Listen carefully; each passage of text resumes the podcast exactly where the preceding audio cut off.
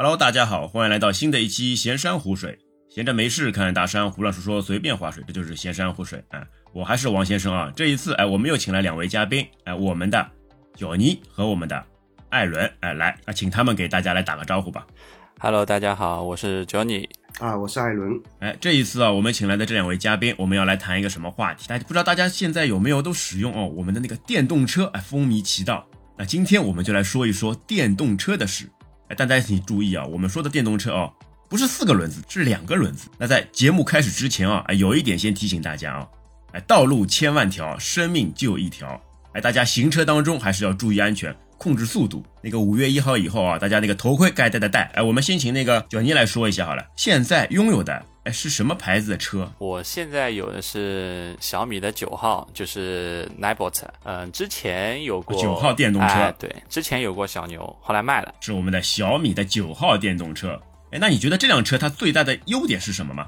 最大的优点，我当时买它就是看中它比较，就是我买它的时候就是想着想下雨天骑，因为它带有 ABS，所以说在速度快的同时可以、防抱死功能。哎，原厂就带的，所以说就是下雨天骑的时候速度快也比较安全。那我们的艾伦呢？哎呦，搿 ABS 的材料，我就一直都觉得我自己被碾压了，知道吧？我有小牛和有两辆小牛和一辆雅迪，哎。啊，雅迪是我最早的一部电动车啊，非常的破，但是陪伴了我很长的时间，对的。啊，就经典款的。哎，那你们现在两位都是用的这种类似于智能电动车，对吧？呃、对，没错，对，没错。那对于电动车哦，你们就仅限于开开，还是会做一些什么其他的一些，比如说啊，速度上面啊，外观上面啊，或者其他上面，你们会做一些什么那个改变吗？呃，这个嘛，就是对吧？叫优化。不能叫改装，对，叫优化、升级、呃、升级啊！医美对、啊，车美车美，哎，车美对啊，车美哎，车智美容对啊，所以两位啊，车子买好以后，对吧？不单单仅限于它原厂的一些那个外形设计，还会自己去改装一些东西，或者是添加一些东西，哎，美容一些东西。对，没错。对的，对的。那你觉得就这样，你自己有添加过一些东西，改装过一些东西以后，给你带来最大的乐趣会是什么样的呢？哎，艾伦，你先来说说吧。乐趣嘛，怎么说呢？就是折腾折腾的乐趣，你知道吧？就是你，比如说啊，装了个什么东西，装完觉得，哎呦，哎呦，灵的灵的，就自我欣赏，穷欣赏，知道吧？然后你可能欣赏了大概一个月，可能一个月都不到。哎呦，又发现一个更灵的东西，你又想去弄了，你就拆下来再装上去，就拼命折腾，你知道吧？而且就怎么说呢？就是除了电动车以外，对吧？因为我之前也玩那个卡西欧的手表的，对吧？王工应该也看到过的，就也是折腾，就是拆了装，装了拆。这乐趣其实是这个过程，其实很有乐趣的，对吧？中间你可能会碰到乱七八糟很多的事情，譬如东西买错啦，啊，买回来对不上啊，等等等等，哎，然后你就开始包括，哎呦，走了很多弯路啊，就这个样子。然后，但是你最后全部成型以后，对吧？那你这个中间啊的成就感，对吧？还是非常非常高的。哎，非常的满足，还是很爆棚的。对的，哎，那九尼这边呢？我你觉得你最大的乐趣是什么？我觉得有很大一部分跟艾伦是一样的吧，就是折腾。那除了你改建，就是你在换上去之后，你骑了一段时间的感觉，这个是一个。还有一个呢，就比如说你改建上，其实它现在会有很多的一些可以调试的功能。你比如说控制器，它可能说可以调节，就像这种汽车运动啊、轻柔啊模式，然后像这种减震，对吧？你可能说可以调整一下，就是它的软硬程度，或者说是，呃，这种压缩回弹的这种程度。那这种的话，其实也是在就是这条路上一个比较好玩的东西。还有一个就是现在很多车友喜欢的就是车换车壳，因为其实。换外形哎，就是你换个车壳，其实你的颜色啊什么的都会比较与众不同。然后人嘛都是审美动物嘛，那很多时候你一个颜色看腻了，对吧？那你换个颜色，可能给你的感觉就是一个一部新的车。对，所以说换车壳其实也是一种乐趣。对，然后还可以认识。我怎么感觉有点像手机在换手机壳一样？对，颜色看腻了换一个。对，然后还有嘛，就是可以你可以认识很多的朋友。因为你在这条路上，你会认识很多跟你一样的朋友，也会认识很多大神级的朋友。那这些朋友其实也会带给你很多的乐趣嘛。啊，车友圈，哎，大家都有各种圈。对，嗯，对的，对的。哎，其实你们有发现吗？哎，为什么现在像这种智能电动车这改装风就比较热？哎，像之前像陈艾伦说的那个雅迪，你那辆车你有改过吧？呃，雅迪没有呀，因为就这个东西也和车有关系，对对吧？雅迪这个东西哎，呢，为什么现在这个这个智能车，哎哎，为什么都要改？以前的车怎么就没有想到要改呢？我觉得啊、是这个样子的，就现在的雅迪呢，其实也有的，也有的。就以前的相对来讲啊，包括它就是，嗯，一个是改装的空间比较小，对吧？然后另外就是相对来讲啊，你这个改建啊，它的周边配套可能就不是太成熟，而且啊，配件也哎，配件也少，而且你想啊，你我买个一千多的雅迪，对吧？然后雅迪这个东西你也找不到圈子去去改雅迪的，你知道吧？就也很少，所以以前就完全没有想到，对吧？但是你说买了小牛以后就不一样了嘛，对吧？圈内不是有句话嘛，对吧？小牛不改不如推下海嘛，对吧？就相对比较成熟，哎，对就很成熟。啊，因为它的那个车型嘛，其实就也就那一款那使用的人多，大家相互交流、相互去改什么的，还是比较方便。哎像小尼啊，你现在车子上面哪些部件是有改过的？我现在车子上面减震、呃轮毂，然后卡钳、上泵，好像就这几样了吧？以前改的多，现在很少改了，因为现在这个车它原厂的配置就很高，所以基本上就提升一下舒适性和制动性就可以了。速度上有改进吗？速度上没有，我这个车原厂就是原厂出来就一百多码了，在在上海已经不用改了。一百多码，哎呀，我的妈呀，这比人家摩托车这都差不多了。对它原厂出厂最高速度大概就在一百三十码，就是满电。如果说你三档拉满的话，差不多就在一百三十码左右。所以在上海市区根本就开不到，你上海市区能开到八十几码，其实就已经很快了，而且已经有一定的危险系数了，因为人多嘛，你不知道什么时候会冲出一辆车或者冲出一辆人，所以基本上你速度可以不用上去了。但有这个动力储备是好事，对吧？就万一你在路上被人崩掉的时候，你可以回崩人家。啊，啊，大家要相互比较一下、啊。对就这个就是我们怎么说呢？就圈子里面经常说的，对吧？叫呃，我可以不用，但是我不能没有。哎，对我不能没有。但这个哎，正好说到这个话题，我也想了解一下。就一百多嘛，这个我也是第一次啊。就九号这个他的动力的提供，这个电池它是什么规格的？为什么可以拉到一百多码？它的原厂是七十二伏二十四安，但是它是两块电池，那就是七十二伏五十四安。然后它就是电池，首先它是提供电压和电流嘛。那电池里面有保护板，保护板这里面就有个限流值。那这个是取决于电池的最大放电量，然后控制器就是相当于电池它电流出不是直接到电机的，它要先经过控制器，然后再到电器。控制器相当于也是控制，就是说你呃电池能放出来多少电。控制器它也有个限流值，那这两个限流值如果说是都是在一条线上的话，就是那然后再放给电机，就相当于电池它能放电的数字是由控制器控制的，但是电池的保护板呢只是保护你，就是不要超过最大值，超过最大值它就不让你放电了。然后你到达控制器，如果放电值也比较高，然后再输出给电机，电机就看你的功率了，比如说一千瓦、两千瓦、三千瓦、四千瓦，那功率越高，你肯定开得越快。像九号的话，它限流值一般来说可以在一百多，那正常我们小牛如果说是原厂什么都没有改过的话，它的限流值一般是在二十二十五左右，对，二十五左右。打死一直都是二四五。，对，所以说，对，所以说，你看这个限流值其实区别是蛮大的，对吧？一个一百多，一个二十五。当然，这个都就东西就需要三大件的配合，就是你这三个里面缺一环，你都不行。像现在很多改装车，他们像很多外卖车，对吧？新闻里有没有看到的？什么推到楼那个楼梯里面，呃，那个电梯里面就烧了了啊，或者说是骑到半自燃哎这种很吓人的。骑到半路就烧了了啊。这种其实都是由于呃百分之九十它是电池引起的，还有百分之十呢是控制器引起的。那种电池它可能很便宜，比如说同样都是七十二伏五十四安，那你可能正品的电池你可能要卖到八千甚至九千。那这种可能劣质的，它可能连一半的价格都不到，就是三千多。那这种其实对于很多呃这种外卖写手，他主要就是作为交通工具来说，他肯定会选择便宜的嘛，因为他要挣钱，他不是为了去享受这个乐趣，那肯定选便宜的。但这种电池里面，你接的电路也好，还有保护板也好，它肯定不是按照最珍贵、最安全去做的，所以说可能就会就会存在这种安全隐患。一旦安全隐患也就大啊，一旦你油门对吧，右手控制不住了，速度快了，再加上如果天气热。那它的散热措施和就是过流保护这种控制不好，就容易自燃。一般来说都是发生在你车子停下来了，就准备要充电的时候，或者刚充电一会儿，这种时候，因为它对温度的一个控制不会是很好，所以说相当于过热保护了，你就电池直接烧掉了。那还有那百分之十是控制器，那一般来说就是发生在骑行的路上直接冒烟，哎，这种一般就是控制器你限流值可能说你一直是拉的满的。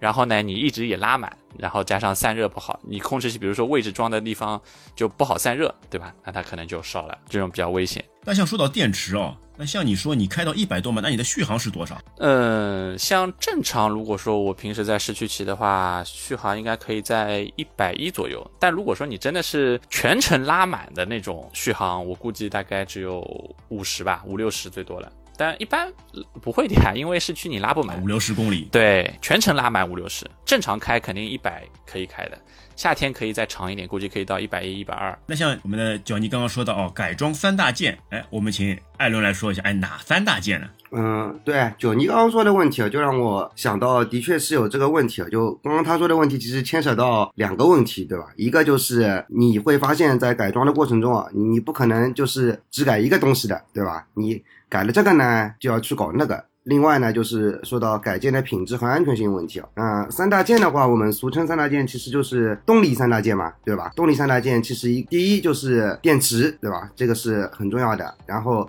电池导电到控制器，控制器呢最后是呃控制电机，就就这三个东西都是比较关键的。我们俗称是三大件：电池、控制器、控制器、电机。对的，对的。电电池像这种智能车，它电池不是锁定的吗？一般不能改吗？呃，不不，其实就是买那个。第三方的电池嘛，哦，原厂也有电池的，原厂也有电池的，就区别是什么呢？它是这个样子的，就是九尼那个可能是应该，我觉得是电膜吧，对吧？七十二伏的，因为我们买小牛，小牛其实也有电摩的，但是因为现在。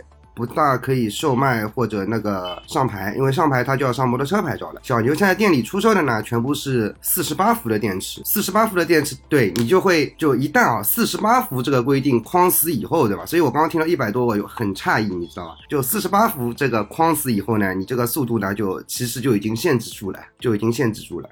然后小牛原厂的电池呢，最大的电池是四十八伏四十二安时的，我们俗称四八四二。那就后面那个值呢，就是四十二安时呢，它是和你的续航有关的。就这个值一般来讲呢，越大，那你相对来讲你的续航就越久。然后我们现在第三方电池的话，像改件，那当然就改到有改六十的，对吧？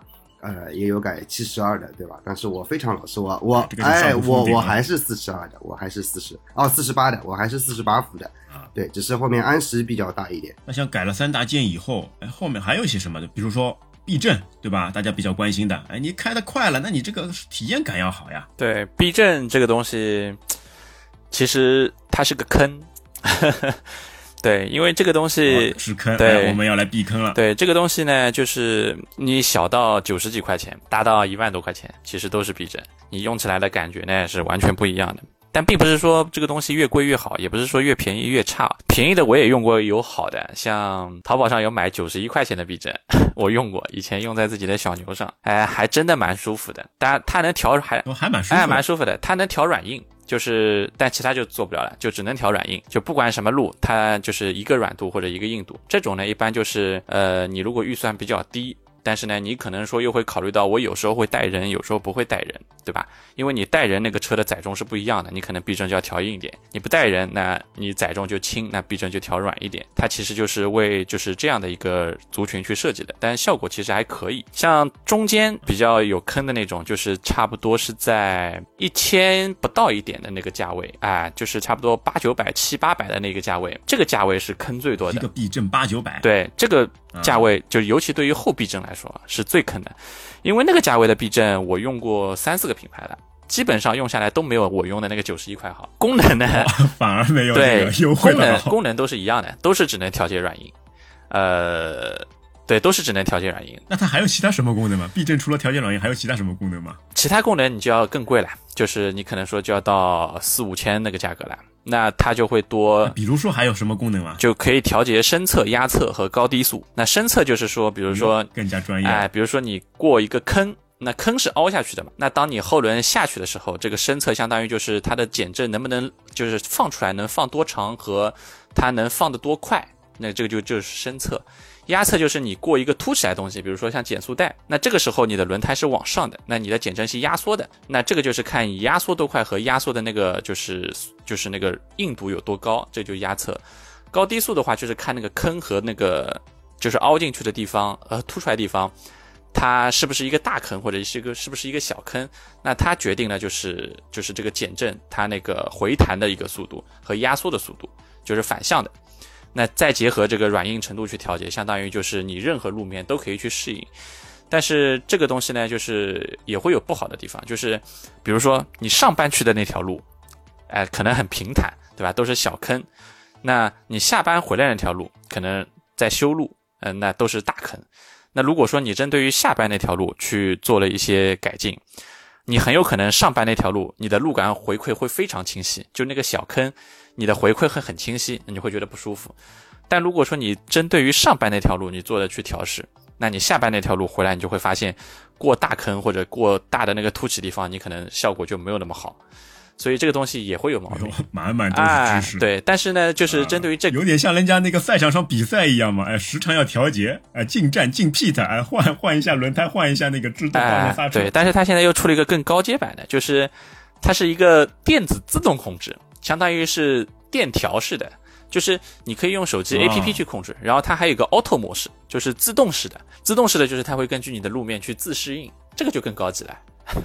对的，对的，但是我没有价格也就也就对，但是我没有用过，因为我觉得这个东西应该现在还没有那没有那么成熟，我也没有听到车友圈反馈，好像电调版的会比机械的感觉要好很多，所以我也就没有入手。说到这个智能，到时候什么时候这两轮电动车，哎，也像那个，哎，特斯拉什么一样，哎，自动来来帮你来来个泊车什么的，哎呦，这个就厉害。，对，自动这个东西，我觉得它现在在至少在电动车这个行业，应该就是避震这一块啊，它估计能做个皮毛，但是很难做到你真正根据自己的路面去适应。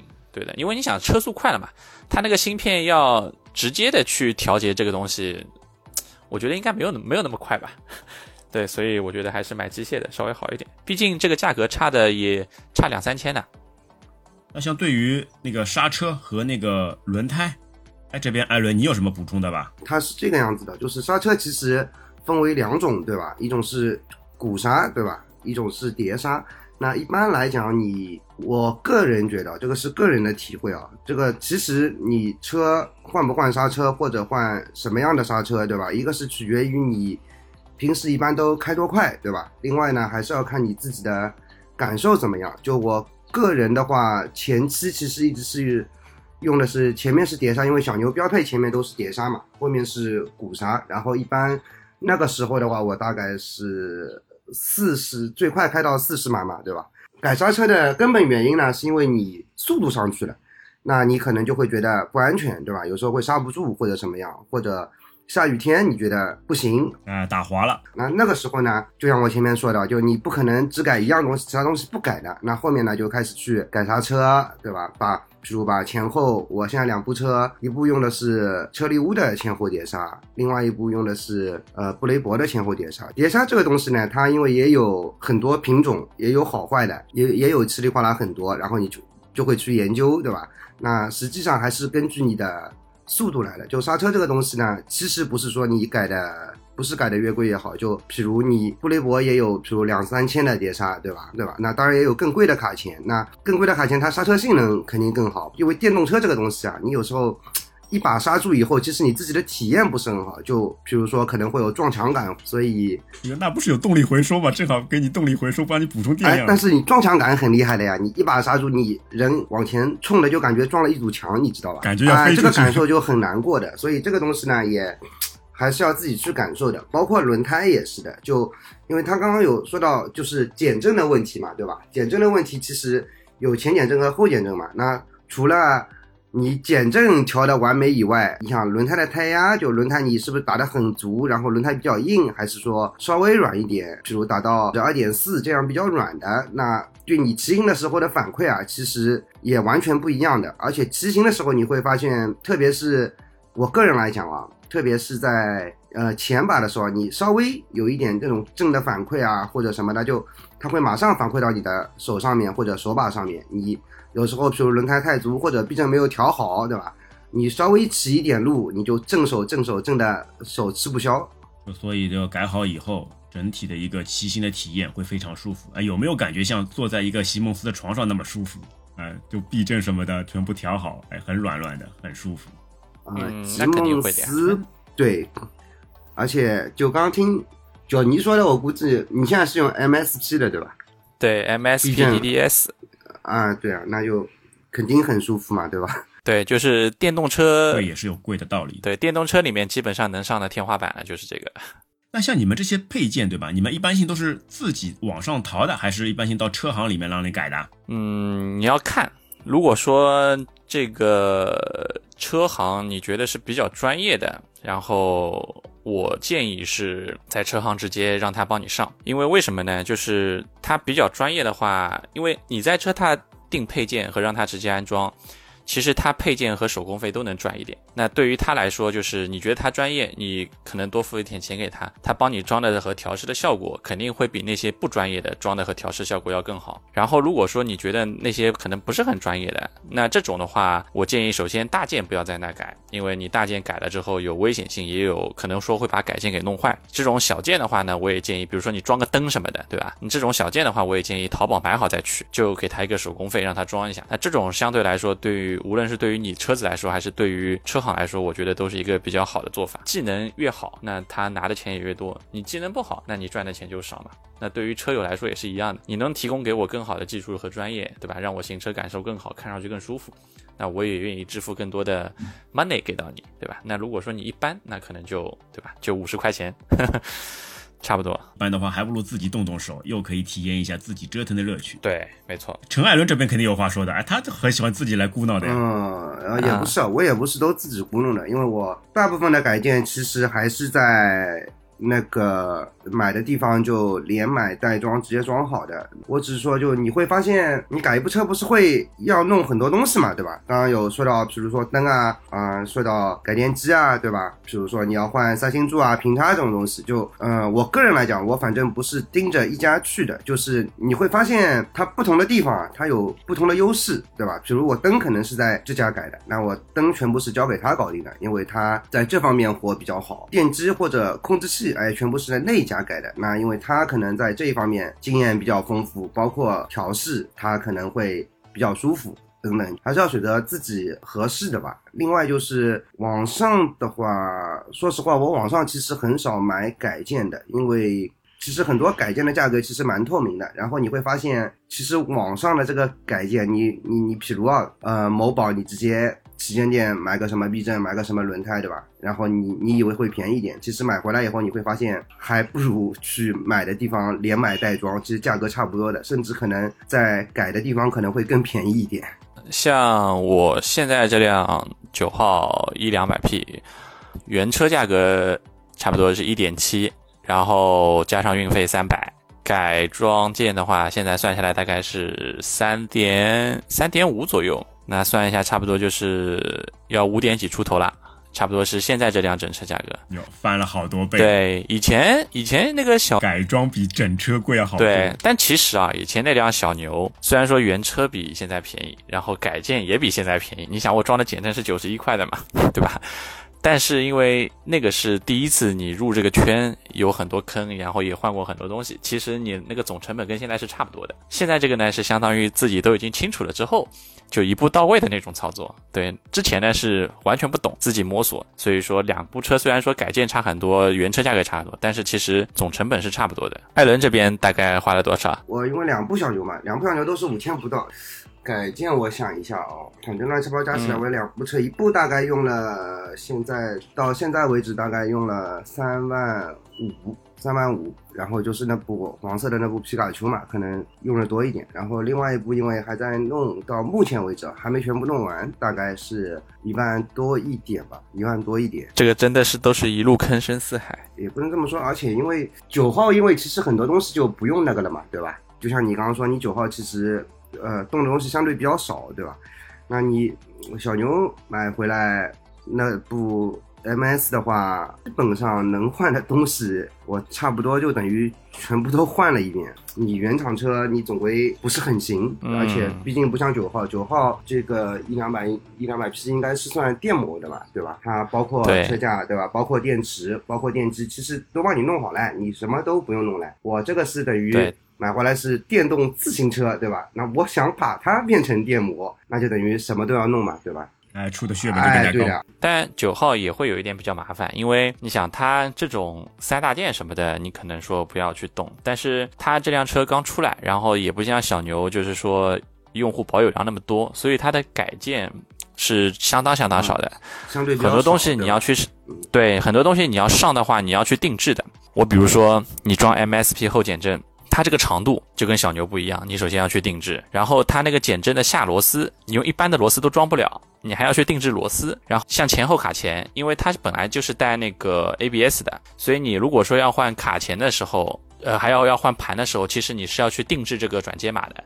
这个转接码市面上是不是一个大陆货？因为大陆货是不带 ABS 孔的，所以你还要去再去定制这个转接码。所以它很多的改件其实都相当于是都是一些坑。对，，都是定制货。那定制货这个东西虽然说成本很低，但你价格就上去了，因为人家相当于只帮你造一个，或者说造几个，那这个价格是很高的。所以说它虽然说改的少，但是小东西花的钱真的是蛮多的。呃，其实我们刚刚还有提到过哦，哎，你改装车最大的乐趣，对吧？就是那个，哎，有的时候颜色，哎，换一个，换一种，或者是换一个外形什么的，哎，那这里有个非常关键的问题啊，哎，那你们换好外形，哎，改装好以后，上路以后，这个上路的回头率怎么样？回头率我一对我一般就是没有，因为我车比较低调嘛，一般没有什么人问我就是你这车挺好看的什么的，这个很少，一般都是我在把人家崩掉之后，然后 再下个红绿灯口，下一人家说个红灯 超过人家一个红灯找你，对，吧？然后人家嗯开上来哎找我说你这车挺快的，然后多少钱？哪买的？什么型号啊？一般都是问这个比较多，很少说你这车啊改啊，很少说你这车什么挺漂亮的，或者改就是改装过的吧，这个很少，因为它看上去就是一辆原厂的车，你把人家崩掉的时候，人家是电动车还是摩托车啊？就是那种外卖车嘛。人家外卖车其实对速度很自信的，就是觉得路上应该就我最快了，哎，唯我独尊，哎，唯我独尊。哎那当你以很快，就不是慢慢超过那种啊，就当你以嗖的那一下把人家崩掉的时候，压倒性哎，的压倒性的优势，那人家会觉得很。而且我一般对，而且我一我 我一般就是他们把我崩掉的时候，一般都是在等红绿灯，然后他们可能说就起步很快嘛，然后我一般就起步慢吞吞的，哎，我注意安全嘛，那人家把我很快的秒掉了。那秒掉了嘛，对吧？那我心里就会想，哎，你当我不存在吗？对吧？那然后就会再秒回去嘛，秒回去，那人家就也就识相下一个红绿灯之前哎追回来。对，追回来之后，然后人家问好之后，然后再笔直开的时候，人家就不会就是再那么嚣张了，就可能就慢慢开了。对人家知道比不过你。对，没错。跟艾伦的那？你不说你有那那辆皮卡丘的那个嗯啊小牛吗？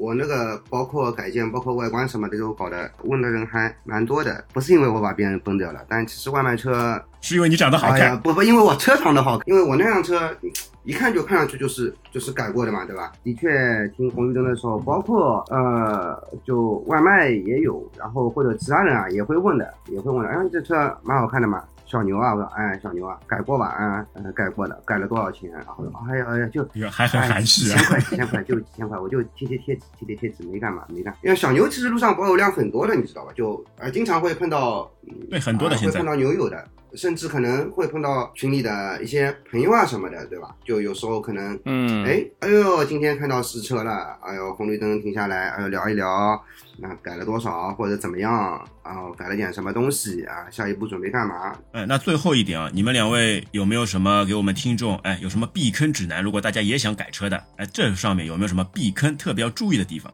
就其实这个东西怎么说呢？就是有些人他就想踩坑，就想体验。就是你一路过来，就是这种乐趣，你用过的，对吧？你所有店基本上都去去玩过，然后也都认识过朋友，也都上过这些呃好的没的这些东西。有些朋友他就是喜欢这样的，那有些朋友呢，可能就喜欢一步到位。但喜欢一步到位的朋友呢，就是一般来说，呃，改装店都会忽悠你直接上最贵的，对吧？比如说可能直接像上呃让你上什么 MSP 啊这种东西。那其实便宜的东西很少有改装店的老板会去跟他说这个东西很好。你比如说之前那个淘宝上九十一块的减震，没有老板会跟你说这个减震很好的。所以他们一般就是会推荐那种比较贵的，这种一步到位的。那像这种时候就只能是去问你的车友，你问任何车行，无论他专不专业都没有用。但车友嘛不一样，车友嘛聊起来的话，肯定会告诉你一些他自己改装的一些建议。对，然后呃，还有就是整车这种东西，它改装嘛一般是一个方案，所以说不要一个个的去换，尽量是想好，比如说要么前面一起动，要么后面一起动，要么整车一起动。这样子的话，就是你投入的冤枉钱会比较少，就是不要一个个改，要改一起改，这是第二个。然后第三个呢，就是说一起改了之后，比如说有了方案，这个方案呢，你可以先不用急着去付钱，或者说是急着去去改，最好是把这个方案跟你的很多朋友去分享一下，比如说在你的车友群啊，或者说是你的其他的一些改装店，对吧？你去问问看他们，首先一个，他们这套配下来大概预算是多少钱？第二个，这套适用于什么车型？因为其实不是每辆车都是上同一个套方案，它是最好的。因为车的高低是不一样的，车的配重比也不一样。然后去问多问问看，问完之后再去确定，呃，去哪改和花多少钱，然后是不是这套方案。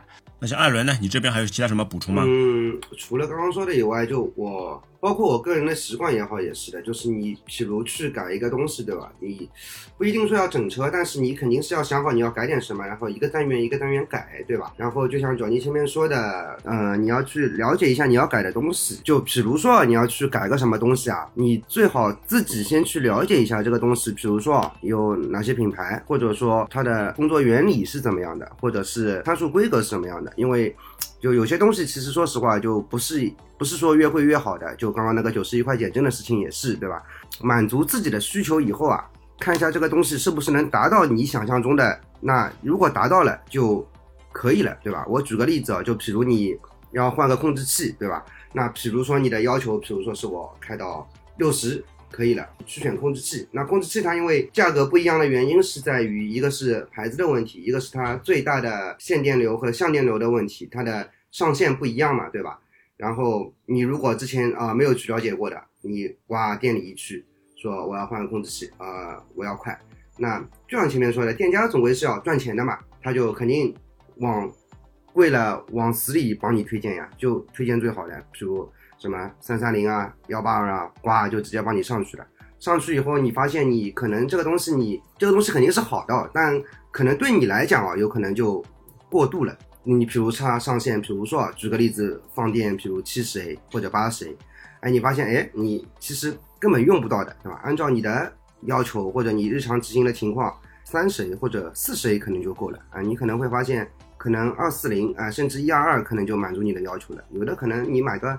傻控七九九可能就已经满足你的要求了。换一样东西之前都会去了解一下这个东西的，比如说大体有什么牌子，然后大体的工作原理是怎么样的，它的关键参数是怎么样的。那这几个牌子它的区别在哪里？然后找到自己合适的嘛。哎，那最后啊，我们还是要提醒大家，行车上路注意安全，哎，遵守交通法规，哎，不要超速哈。那我们这一期就到这边，感谢大家收听，拜拜，拜拜，拜拜。感谢您收听本期节目。如果您觉得节目对您有帮助，欢迎点赞、留言、转发，让更多的朋友知道我们这档节目。如果您对节目有任何的建议和想法，也请在评论区中留言，我们会虚心接受，积极改进。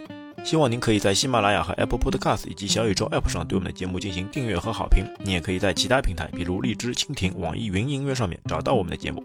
也欢迎大家订阅我们的微信公众号，直接搜索微信公众号“闲山湖水”的全拼。您的支持是我们最大的前进动力。